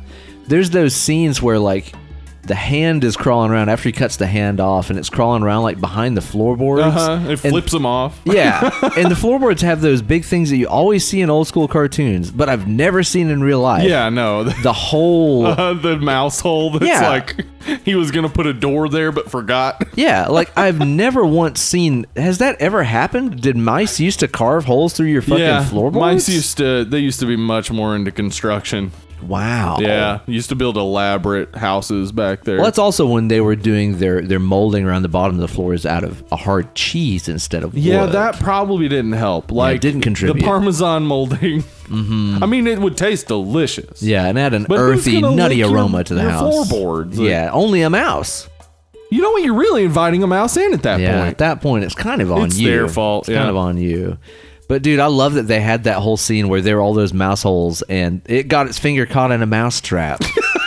it's so it's Tom and Jerry as It is, shit. it's Tom and Jerry. Uh-huh. and he's shooting at it with a gun and stuff, and he blows that hole in the wall, and that like blood geyser shoots out of the wall. he just says so many things to like to his hand that are ridiculous Oh like, man! And the ha- dude, the hand is going. it's making noise like, It's like, it can where's the talk. noise coming from? like, where's the, the mouth of the hand or the vocal cords of the hand that are making these sounds? It's so dumb and awesome. Like, I, I don't know how to say, like, how do you put together the words to describe how he can perform against himself that perfectly Yeah. and still be that charming? Who is he even charming? He's charming himself, Yeah. and it's working. Yeah. Like, I'm along for the ride. he's so good. Yeah. I keep. If I were making a horror uh, Mount Rushmore, I'd definitely consider putting his chin right there in the middle. Mm. oh, like, dude. Yeah. I, I think actually the Mount Rushmore would be on his inverted chin. there you go. Yeah. It's so like, everyone just sits upon his chin. yeah. So you have like Robert England and right. There Kane you go. Hodder and, and fucking all these other guys carved onto Bruce Campbell's chin. that is horror Mount Rushmore right there. Yeah, this. I mean, because like we we talked about it before this. There's not like some. Normally, we try to find the metaphors and the the deeper allusions and things that are Yeah, going on yeah. in these What is movies. it trying to say about society? This isn't trying to say anything. This No. movie's just trying to say, like, man, Bruce Campbell's awesome, and look at these cool effects we can do. Have a good time. Have a good time. Like, to me, that is what this movie feels like: is have a good time. yeah. And as I was watching it, like it really kind of reminds me of, you know, like let's say like riding through something like the Haunted Mansion at Disney, or like a, a scary roller coaster where you're you're laughing and then something jars you and scares you and you But scream it- for a second and then you start laughing, Laughing again. Yeah. You move back into the laughter. Yeah, it's this constant thing of like there's a lot of jump scares and just silly shit in this movie, but then you start laughing right afterwards because you realize how silly it was that you And got then scared the about whole that. cabin starts laughing with you. Dude, when the fucking lamp starts laughing, That's what inspired I it. lost Actually, Um, what's his name? Scott Spiegel was like they were just talking and um, I guess writing the stage or the the script, and he just started doing that with the lamp, like ha ha ha, ha," and they thought it was so funny they put it in the movie. the laughing deer is freaky as Yes. fuck. Oh my god. It's so weird. I love too that like it like it's like laughing, laughing, laughing, and then it like dies down for a second. it just Like, goes right back again. up, yeah. yeah. and I love when he's like he starts like kind of like bobbing with the lamp up and Yes. down, and then stops.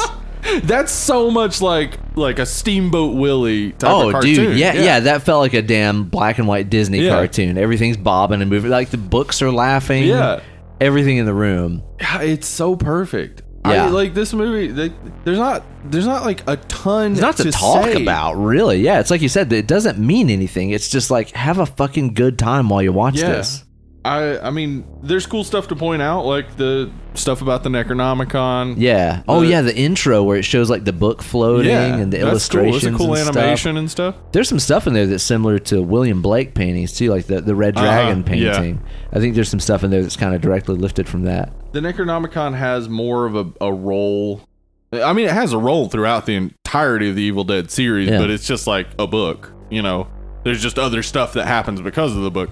But in uh, Ash versus the Evil Dead, the book itself has like a role. Oh, really? Yeah, so you get to learn more about it. This gives some cool background. I like, you know, that it's uh, Yeah. inked in human blood. They said that stuff in the first one, bound in human flesh, inked in human blood. They say it's like 3,000 years old. That, you know, pretty fucking old. Yeah, yeah. Puts it around 1,000 BC. I mean, But now we also get to like meet the the archaeologist family and Yeah. stuff that discovered it and all that shit. well, and here's the thing this isn't a sequel to Evil Dead. We know that because the people from the Evil Dead aren't mentioned. True. Yeah. The, the I- movie kind of has a extremely simplified version of the first movie that Right. happens at at the intro of this. Yeah, the intro is like 10 minutes of recap. Yeah. That basically just rewrites what happened in the first one. and apparently that's now because it's- they they couldn't get the rights. Yeah, they did have them in the script. They were going to have everybody come back like and just do a that. uh, Friday the Thirteenth style flashback Right. of previously on. yeah, but since they couldn't, what it does with the continuity is something interesting to me. And then maybe this is something um, a little bit deeper, but it, it's it's definitely not intended. Um, is that because there's the continuity messes up between Evil Dead One and Two, and Yeah. then between Evil Dead Two and Army of Darkness? It's almost like that. Um, it says in this movie that the Necronomicon served as a passageway to the evil worlds beyond. It's almost like between each movie, he passes into an alternate universe. A little multiverse action, huh? Yeah, like he's in, the, and and I think the comic books do something with this because he uh, Ash vs. the Evil Dead actually is that what the comics called I don't know. Ash vs. the Evil Dead? I'm not sure, but the the comic books actually initiated the Marvel Zombies thing. Oh, really? Yeah, so it was like it, the Marvel zombie virus came from the Ash vs. Evil Dead universe, Sick. which is in Dark Horse comics to Marvel. So like, there is this like long tradition of Yeah, the Evil Dead overarching moving between universes. So I think that like what the movie sets up is.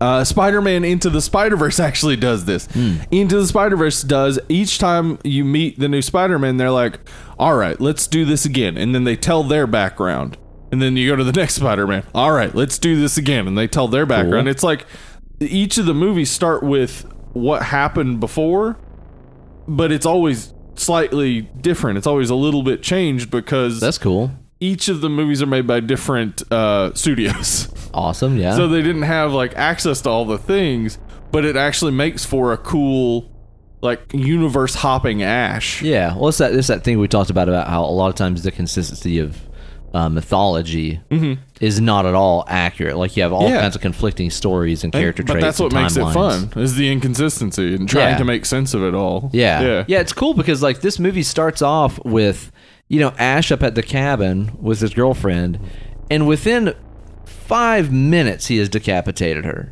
Yeah, It it's just, just- real quick, and then It hits the he's ground already running. buried her, and she's already getting out of the grave. Yeah. Like immediately with Yeah. the fucked up stuff happening. Yeah. It wastes zero time. And that grave dance scene. yeah, that's like stop motion, like Ray Harryhouse and shit. yeah. Did that like I immediately was like, Nightmare Before Christmas. I know, dude. I did the same thing. I was like, this is Tim Burton as fuck. Yeah. Mm-hmm. And like her head like rolls up to her and she puts it on. Yes. Kind of dances around and stuff. Oh, so cool. The part where he throws her head and it goes rolling down and hits like rolls toward the camera. They had to do that so many times to get it to Oh, roll yeah? toward the camera because they actually were just throwing ahead. They didn't have like a path, so it was like going down a hill, and they were like, "Well, I hope it gets to there." awesome. Took him so many shots, but anyway, I was reminded of of Tim Burton, but then '87. That means he just made like Pee Wee's Big Adventure, right? Like that came out. I don't know when that came out. I'm not 86 sure. or so. yeah, I'm not sure. So like, uh, was it an Who's influencing inspiration? who? Yeah. Yeah. it was it an inspiration for him because he did make Frankenweenie, and Frankenweenie was more like that, but it's still. It was. It wasn't like the animated one that he made later. It had an actual dog and stuff, but it Hmm. was black and white and more. I don't know. So like, was he was he watching that and like, oh, that's real cool. I don't know. Or was it just like he watched a bunch of, you know, uh, Ray Harry House Harryhausen, and yeah. movies when he was a kid, like I Jason and assume that, Argonauts yeah. and stuff. And I was like, oh, I'm doing a horror movie. I want to do some of that stuff too. There's also prevalent stop motion in the first one as well. that's true. I forgot how much stop motion there is in this. Yeah, There's a lot. there is a lot. The And it's the, awesome. The the mother in the the cellar. Yeah, Henrietta. Her, her face Yeah, turns and the into long that. neck thing and the all long that neck, jazz. and, and she's making uh, like chimp noises. Yeah, for some reason monkey sounds. I'm like, okay, what and the then fuck? when her ever. head gets cut off, it's like the sound of a balloon deflating. It's so funny, man. it's so had- awesome. Like they were just having so much fun making this movie that they were like, "I'm gonna put a balloon deflating here." And, Yeah, okay, sure, why sounds not? great. Dude, that scene where the the headless corpse busts into the work shed with Uh-huh. a chainsaw yeah. is phenomenal.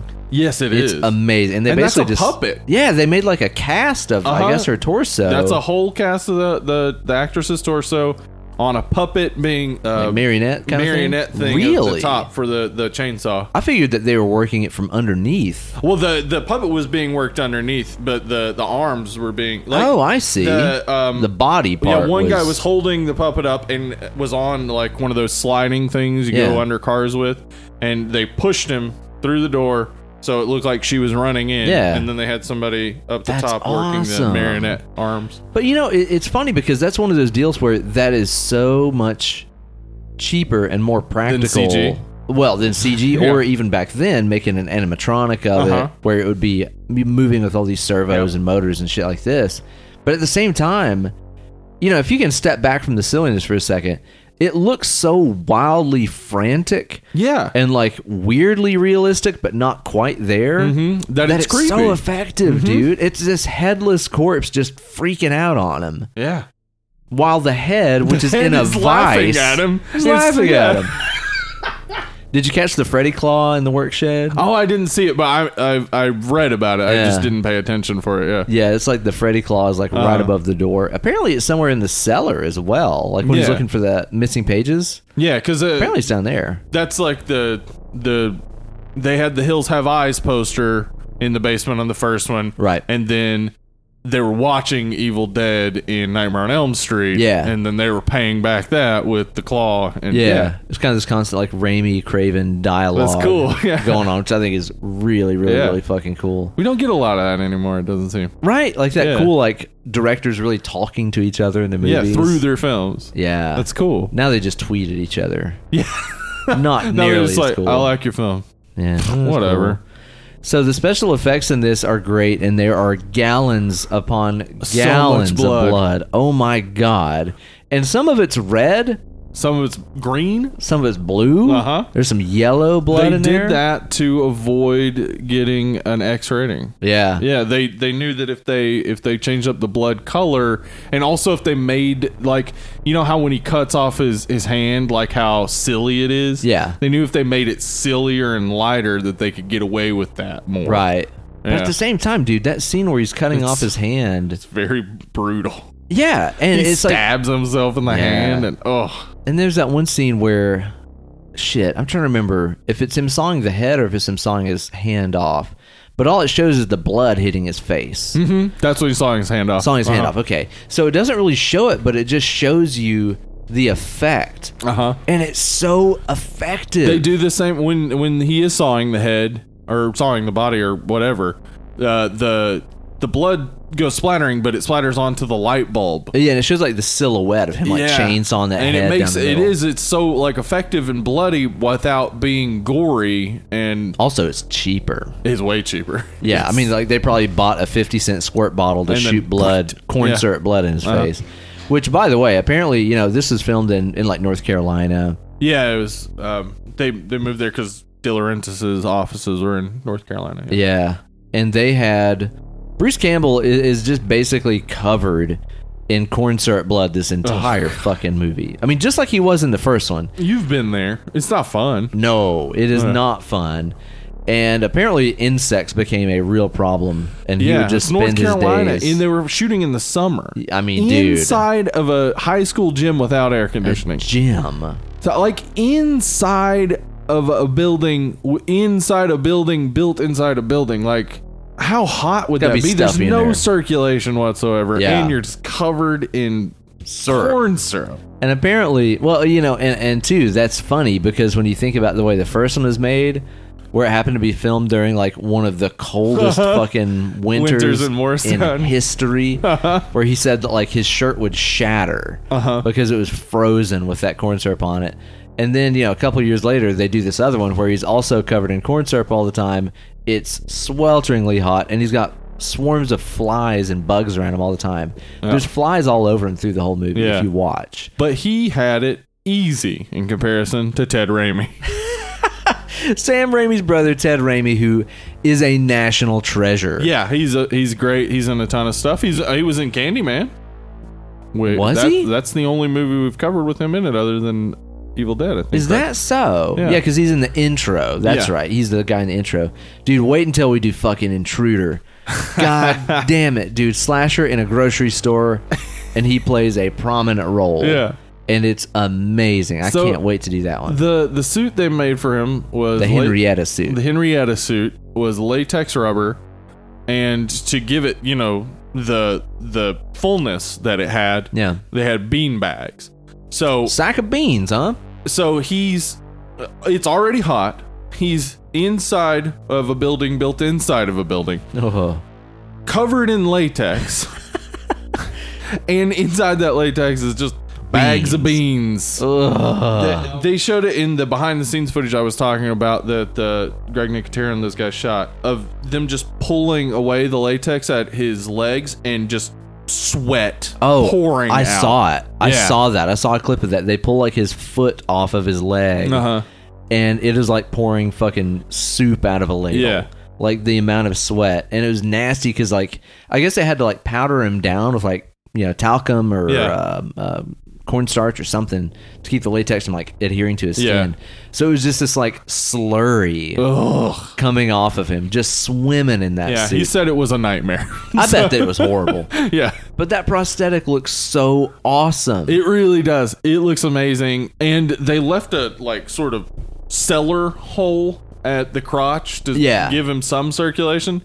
But it ends up having the effect of looking like an actual vagina, kind of like a, I a didn't rotten notice that. Really, kind of vagina. Ew. And I, it's just like, oh, gross. makes it worse. yeah, Oh man. yeah, Yeah, the amount of like blood spray and stuff. Like I said, there's that one where he he shoots the wall and the wall like just shoots him with. It's like a damn yeah. fire hose It's of blood. blood. And it changes colors. Yeah, too. they It turn goes from black. black. Yeah, it which goes is from red awesome. to black. There's a lot of black blood in this. a which I lot of think is black and that real green sick. blood when he chops up the boyfriend guy. Yeah, he's all full evil Ed. He's full of Yeah. green blood. The His, blue uh, blood comes out of the eye of the apple head face. Did you thing. notice in his makeup that he had like sh- shark rows of teeth? I noticed that this I time. had never noticed that Such before. a cool detail, Yeah. man. You can kind of see it when he like bites her hair off and his Uh-huh. head kind of goes back. That's See, so it's, like, comical rose. too, biting hair and just being like, Wow. well, well, well, oh, well, well, well. Yeah, not what I was after. It's so good. Yeah, apparently they, they tried to do that to avoid getting like an NC-17. Still got an NC-17 rating. yeah. They did everything they could to avoid it, and still just um, and and that's like a kiss of death basically Mm. in America. I mean, this still did end up making money, uh, but not much. One of my favorite effects is again the return of the ghost vision, which we had the ghost vision or demon vision or whatever in the Uh-huh. first one where it shows like just a POV thing like running through the woods. Yeah. And they did that on that super ghetto homemade Steadicam, Right, which was just basically like a guy holding a two by four with a camera on it. right. And in this one, the the demon vision or whatever you want to call it is so cool because there's a few shots where it'll like race through the woods and then like bust through the house. Yeah, it breaks through the window. It breaks through those doors and stuff. Mm-hmm. Yeah, it's like kicking the doors down. At one point, it breaks through like the back glass of the car. Yeah. I don't know how they filmed that. They did talk about that in the the documentary I Really? watched. Where they Are yeah there they cuts? they pulled it. They, they basically just pulled it through. They had a thing set up to sort of break the windows on both, and just pulled it through on a wire. What the hell? That's awesome. It is so really they cool. really did that. They really broke those windows. Yeah, I was figuring there was some kind of like cut that I wasn't seeing or something like that. You know, yeah, I love whenever it chases him through the walls of the house. yeah. When it's chasing him, how many doors are in that cabin? he goes through so many doors. It really does. Now that I It's a think about tiny it, cabin and it's, just beating the full shit of doors. out of that thing, man. yeah, and like he's knocking him down, and the fucking demon thing demon's is knocking, knocking him him down, yeah. down. I hadn't thought about that. But again, even like the whole like being chased through the walls is like Hmm? very Looney Tunes. That, like him running from it. Like he just hides from a demon. It does, yeah. And then it kind of hides scamp, from it. and then it kind of fucks the off. demon's like, what? The, where did he It go? looks around like where, and then it just fucks off after that. Okay, You scamp. Yeah. It's so ridiculous, man. It's so ridiculous. And it's interesting too to see that that the ash that we get in this is so different Oh yeah. than the ash in the first one. Like Bruce Campbell in the first one is a lot more especially towards the first first parts of the movie. Yeah. Mm-hmm. He's a lot more of a scaredy cat and like squeamish and stuff Yeah. like that. I, I was gonna say I think that they really developed the Ash character while it was Sam Raimi and Bruce Campbell just finishing the movie. I think they I really absolutely think caught so. on to what he was supposed to be. Yep. So it was a good thing. I actually I, I feel like that they basically had to remake the first movie for this movie because what it does is y- you get to reintroduce Ash and be like, this is who Ash is, mm-hmm. instead of like we're figuring out who Ash is. Like you know who he is from the beginning. Right. And they hid so much funny stuff in here too. Like if you're watching close, and some of it's not like that really hidden, I guess, but like after he hides his like severed hand under that trash can, he puts the book A Farewell to Arms on top of it, Mm-hmm. Yes, which he is so does. dumb, dude. It's so dumb. It's a wonderfully dumb joke. Yeah. But then there's other like little things that I noticed this time through that I hadn't really caught before. So you remember he gives his um hi- his girlfriend that like necklace, right? Uh huh. And later on in the movie, when he's evil Ash, which by the way, I love that he spends like half of the movie as a fucking deadite, Yeah. as a zombie. Oh, and by the way, the the white eye thing. Yeah. That's so cool. They the way they did that was they had two pieces of plastic and a, a tiny tube of milk. Oh, like when he Sweet. transforms and it shows Yeah. it. Really?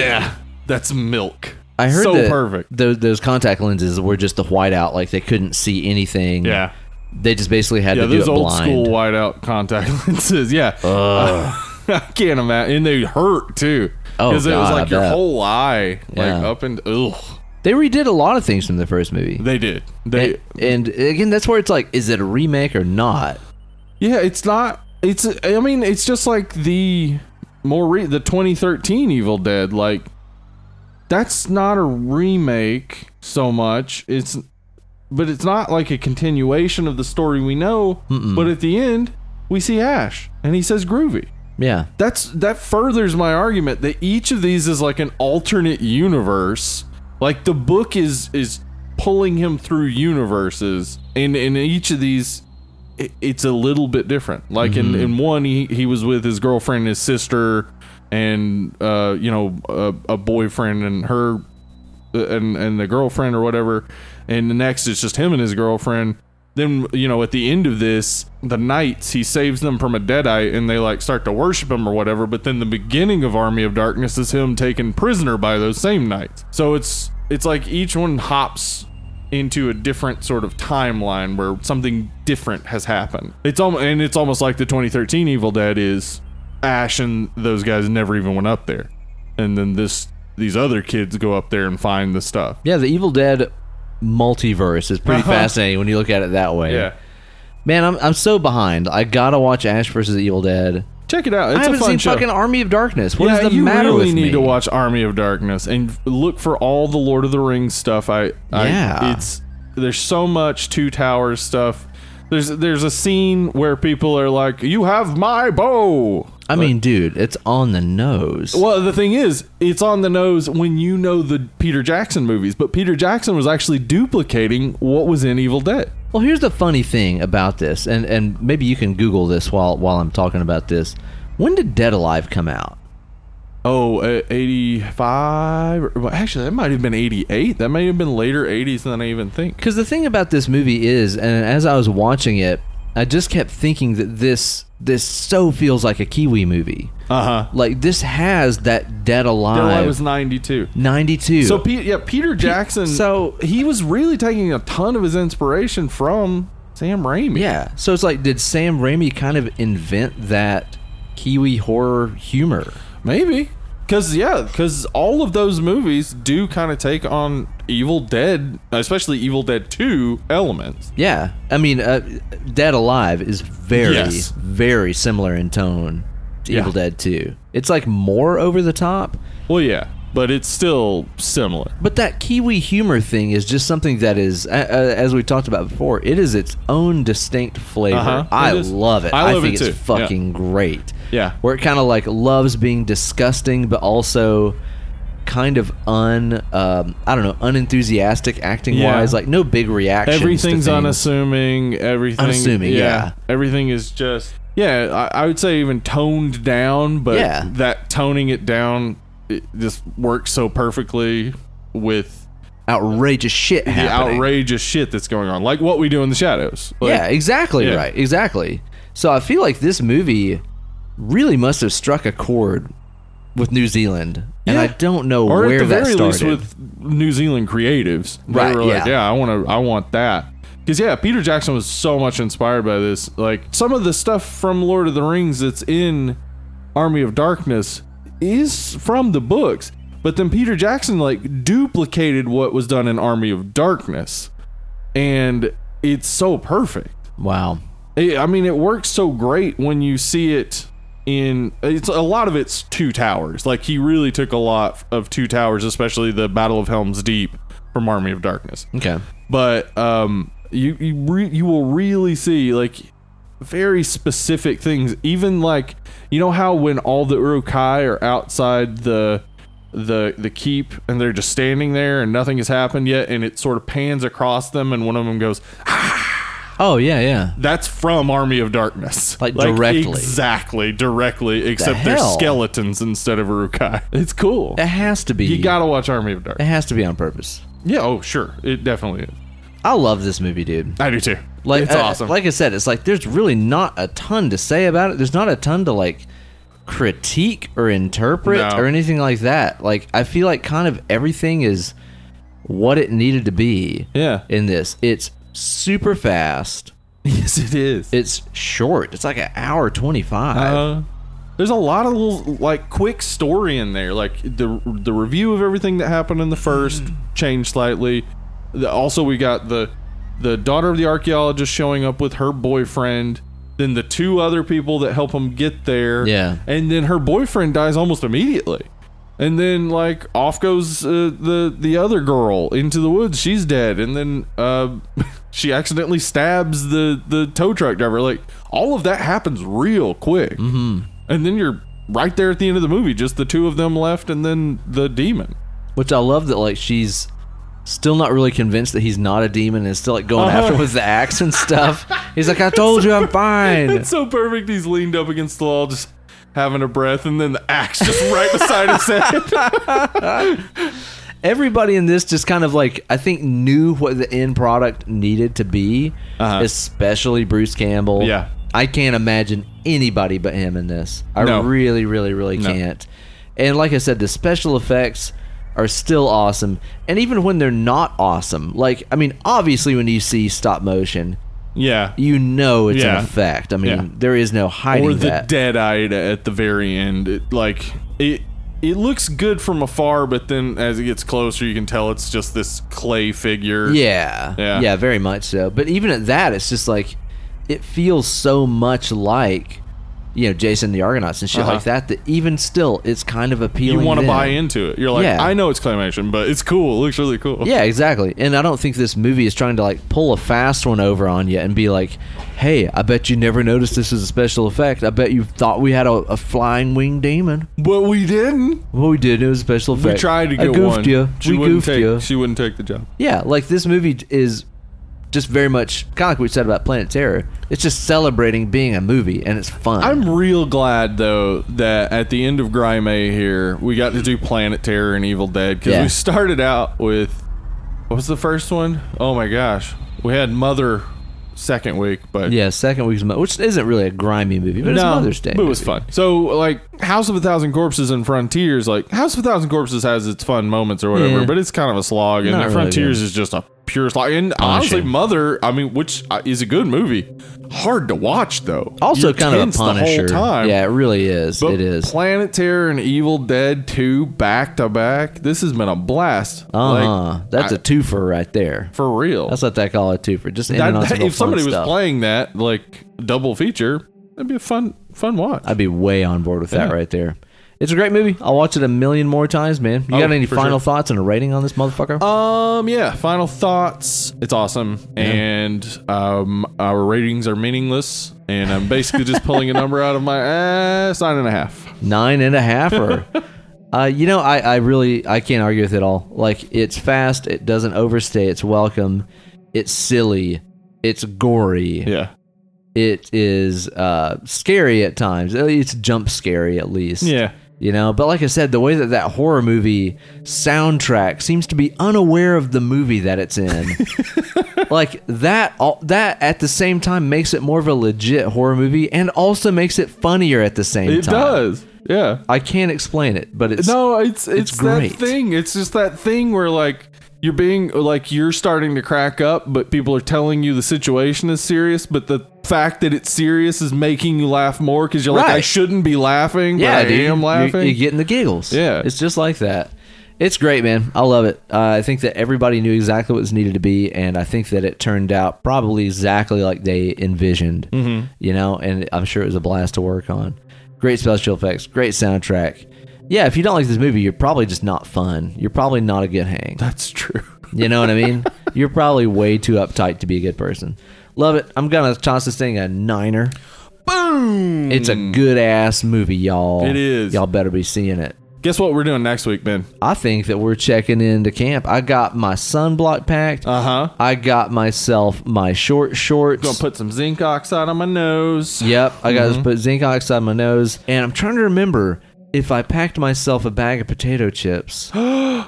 Did you?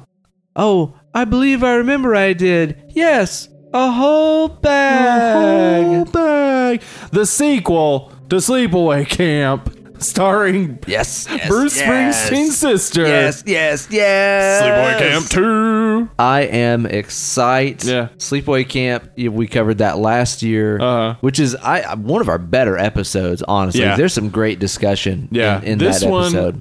Probably have less of that. yeah, it's a list deep I- movie. Actually, for about four weeks in a row, we're gonna we're gonna be doing sequels. I guess so. Oh, yeah. Oh, Yeah, well, I yeah. mean, we just did one, Evil Dead 2, and then we got Sleepaway Camp 2, and then we got a couple more coming up. They're all fun.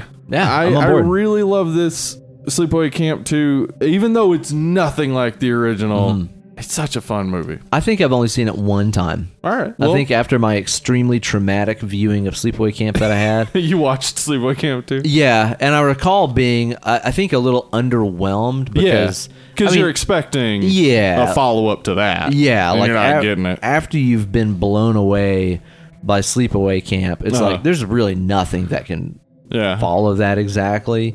So I think I went to it like expecting for that to happen again. So I didn't appreciate it as much as I probably Yeah. should have. So I look forward to watching this again and just being like, oh, hopefully it's just a fun camp slasher.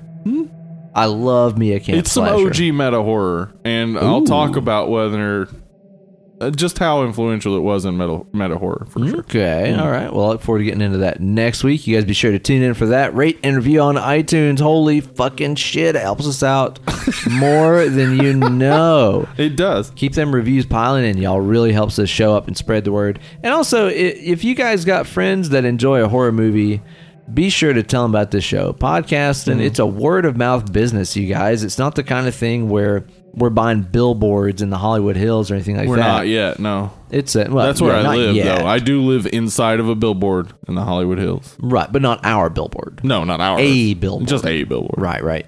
So you guys be sure to spread the word. You know, share it on social media, Facebook, or just drop a a, a buddy a tip and tell them, hey, y'all ought to check out that Dead and Lovely Horror Movie Podcast show. Dragon Langley. It'll get good to you.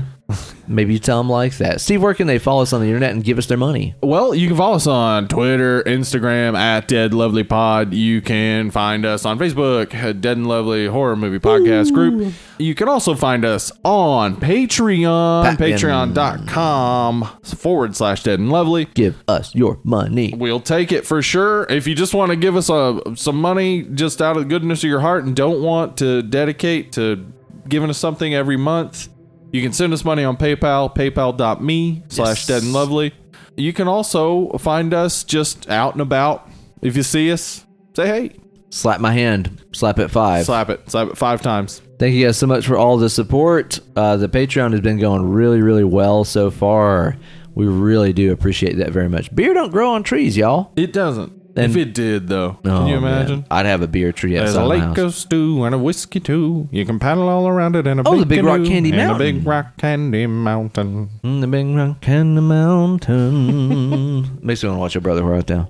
Oh, Most things do, Yeah, though. that's true. honestly, I met somebody the other day who's only seen it once. Why? I'm like, why? Yeah, did were they Just barred from once? seeing it again? It might have was been that, that. it? They Yeah. watched it and then they were like, "All right, you fucking Yankee, you can't watch it again. You lost your chance, Yankee. Why don't you go be a carpetbagger?" Yeah. Love you, bye. Thanks so much for listening. You guys have been great. We've been Dread and Log Blair. Bye bye. We'll eat your soul or something. I'll eat your soul, Daddy. We'll eat your souls. Dead by dawn.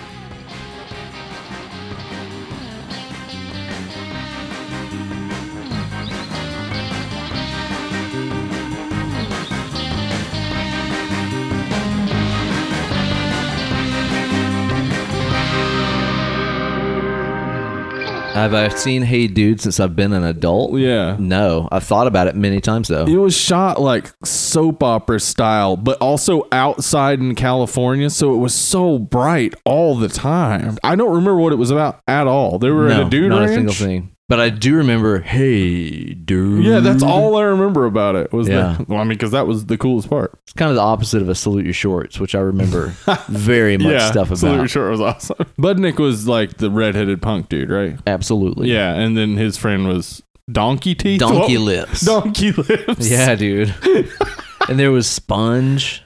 I re- actually I remember in the MySpace days, Donkey Lips was on MySpace. Was he really? Yes, I Oh. remember. Like I think it was near the end of the MySpace days, finding Donkey Lips on MySpace and be like, "Do what?" Remember how they were constantly threatening something called the awful waffle, Yeah. and it was never really Never revealed sure what, it that was. Yeah. Uh, I always really enjoyed that because it'd be like, "Oh, go get the tennis racket," and you're like, what is What? involved? "One time somebody I think said something about getting some syrup." Oh. oh no. I'm not sure what sort of Somebody- deviant act could Yeah. be performed with those Somebody was objects. about to get spanked with a tennis racket and then I don't know have have Get their salad, tossed. I guess. guess. In some people's opinion, the waffle might not be so awful.